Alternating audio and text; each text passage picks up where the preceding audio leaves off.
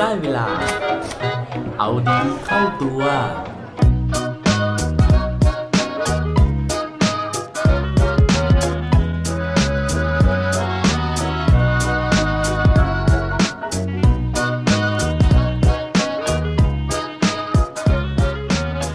คุณว่าความรักทำให้คนตาบอดได้ไหมครับ สวัสดีครับ พบกับผมชัชวานแสงปรีดีกรและรายการเอาดีเข้าตัว รายการที่จะคอยมาหมั่นเติมวิตามินดีดด้วยเรื่องราวแล้วก็แรงบันดาลใจ เพื่อเพิ่มพลังและภูมิต้านทานในการใช้ชีวิตให้กับพวกเราในทุกๆวัน วันนี้นะฮะอยากจะมาชวนคุยเรื่องราวของความรักอีกแล้วนะฮะกับประโยคคลาสสิกนะฮะที่เราเคยได้ยินกันบ่อยๆนะครับว่าความรักทำให้คนตาบอด ประโยคนี้นะฮะไม่รู้ว่า ใครเคยประสบกับตัวบ้างหรือเปล่านะฮะว่าเคยไปทำให้คนอื่นตาบอด หรือว่าเคยตาบอดจากที่ไปตกหลุมรักคนอื่นนะฮะอย่างเคสล่าสุดนะฮะก็คือข่าวที่เราได้ยินกันเมื่อสักสัปดาห์ 2 สัปดาห์ก่อนนะฮะเรื่องที่มีผู้หญิงคนหนึ่งนะฮะโดนผู้ชายคนหนึ่งเนี่ยที่บอกว่าเป็นเสียกรรมลอนะฮะหลอกให้แต่งงานนะฮะหลายคนก็อาจจะเกิดคำถามนะครับว่าเอ๊แล้ว ทำไมเราถึงไปมั่นใจนะฮะที่จะไปแต่งงานกับผู้ชายคนนี้นะครับ ซึ่งจริงๆแล้วนะฮะเรื่องราวเหล่านี้นะครับก็เป็นเรื่องระหว่างคนสองคนนะครับผมก็อาจจะไม่มีคำตอบให้นะฮะแต่ว่าวันนี้แค่มีเรื่องราวของผลงานการวิจัยนะฮะที่น่าสนใจนะครับ แล้วก็อาจจะพอกล้มแกล้มนะฮะเอามาอธิบายนะฮะพฤติกรรมหรือว่าปรากฏการณ์ที่เกิดขึ้นเหล่านี้ได้นิดหน่อยนะฮะ ซึ่งผลงานวิจัยเรื่องนี้นะครับ ผมไปอ่านเจอในหนังสือนะฮะเรื่องแค่รู้จิตวิทยาเบื้องต้นนะครับ ก็เข้าใจความมหัศจรรย์ของจิตใจคนนะฮะซึ่งเขียนโดยคุณไซยโกะอุเอดะนะครับแล้วก็แปลโดยคุณธนาคาร เลิศเทอสกุลนะฮะโดยในเนื้อหานะครับเขาพูดถึงเรื่องราวนะฮะการวิจัยนะครับ ซึ่งการวิจัยอันนี้นะฮะได้รับรางวัล Ig Nobel ด้วยนะครับประจำปี 2004 ก่อนที่จะเล่าถึงผลการวิจัยนะขอเล่าถึงรางวัล Ig Nobel นิดนึงนะครับเขาบอกว่ามันเป็นงานวิจัยนะฮะที่มอบให้กับงานที่กระตุ้นให้คิดนะครับแล้วก็เรียกเสียงหัวเราะในเวลาเดียวกัน ซึ่งอันเนี้ยมันจะต่างจากรางวัลโนเบลที่เรารู้จักกันนะครับ ทีนี้นะครับในการทดลองนี้นักวิจัยนะครับก็คือไซมอนแล้วก็ซาบริสเนี่ยนะครับเขาได้ไปเอากลุ่มเป้าหมายนะฮะมาทดสอบโดยให้ดูวิดีโอสั้นนะครับ ที่มีเนื้อหาเกี่ยวกับการแข่งขันบาสเกตบอลนะฮะของทีม 2 ทีม เสร็จปุ๊บนะครับเขาก็ให้โจทย์นะฮะโดยให้ทีมทีมหนึ่งเนี่ยตอบคำถามนะครับว่าในคลิปวิดีโอสั้นๆ อันนี้นะครับมันมีจำนวนครั้งที่คนเนี่ยส่งบอลหากันทั้งหมดกี่ครั้ง ในขณะที่อีกทีมหนึ่งนะฮะก็ให้ดูเฉยๆนะครับไม่ได้มีการที่จะต้องตอบคำถามเหล่านี้ ทีนี้นะฮะในระหว่างที่วิดีโอฉายออกไปนะครับ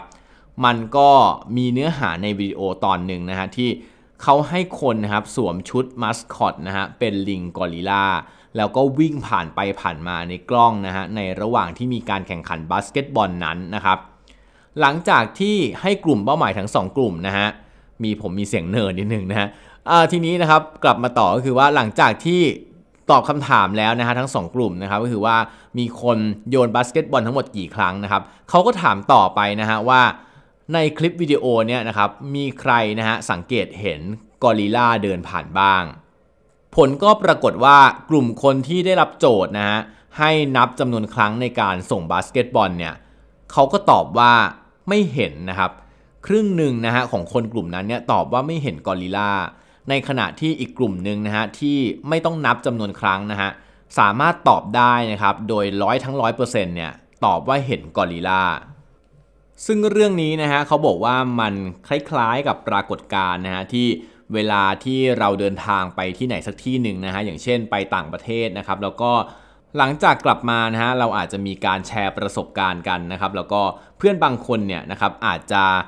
ได้เมนชั่นนะฮะหรือว่าได้พูดถึงนะครับเรื่องของร้านนะฮะเช่นร้านขายเค้กนะครับซึ่งอยู่ระหว่างทางนะฮะระหว่างที่เราเนี่ยเดินไปยังสถานีรถไฟกับที่พักนะครับซึ่งเราต้องเดินผ่านทุกวันเลยนะฮะแต่ว่าปรากฏว่าเราเนี่ยนึกไม่ออกนะฮะเราไม่มีความทรงจำเกี่ยวกับร้านเค้กร้านนั้นเลยนะครับแต่ในขณะเดียวกันนะฮะเรากลับจำได้นะครับว่า เอ้ย ระหว่างทางเดินไปเนี่ยมันมีร้านหนังสืออยู่ร้านหนึ่งนะครับ เนื่องจากว่าเราเนี่ยเป็น สายหนอนหนังสือนะคือเราชอบเรื่องของหนังสือนะครับก็จะจำได้ว่ามีร้านหนังสืออยู่ตรงหัวมุมนะครับแต่ว่าจำไม่ได้เลยว่ามีร้านเค้กอยู่ คือเหตุการณ์เหล่านี้นะครับเขาบอกนะฮะแล้วเขาก็อธิบายด้วยเเรื่องของงานวิจัยดังกล่าวนะครับว่ามันเป็นเรื่องของความชอบนะฮะแล้วก็เรื่องของแรงจูงใจที่เรามีนะฮะต่อความสนใจของเรา เพราะฉะนั้นเนี่ยแม้ว่าคนคนหนึ่งเนี่ยครับจะอยู่ในสถานที่เดียวกันเจอเหตุการณ์เดียวกันนะครับ แต่ว่าถ้าเกิดว่า เรามีความสนใจที่ต่างกันนะครับ เราก็จะรับรู้นะครับถึงประสบการณ์ที่ต่างกัน เพราะฉะนั้นนะฮะจริงๆแล้วนะครับ ความรักอาจจะไม่ได้ทำให้เราตาบอดนะครับ แต่ว่าเป็นที่ตัวเราเองนะฮะที่เลือกอยากที่จะมองโลกอย่างที่เราสนใจและเราอยากจะเห็นนะฮะ ทีนี้นะฮะในเรื่องของวิธีในการแก้ปัญหานะ ให้เราไม่กลายเป็นคนที่ตาบอดนะฮะหรือว่าหัวปรักหัวปรำให้กับความรักมากเกินไปนะครับซึ่งรวมถึงเรื่องราวในการใช้ชีวิตในเรื่องอื่นๆด้วยนะฮะไม่ให้เราเนี่ยหลงงมงายกับบางเรื่องเกินไปนะครับ บางครั้งเนี่ยเราอาจจะต้องถอยห่างนะฮะแล้วก็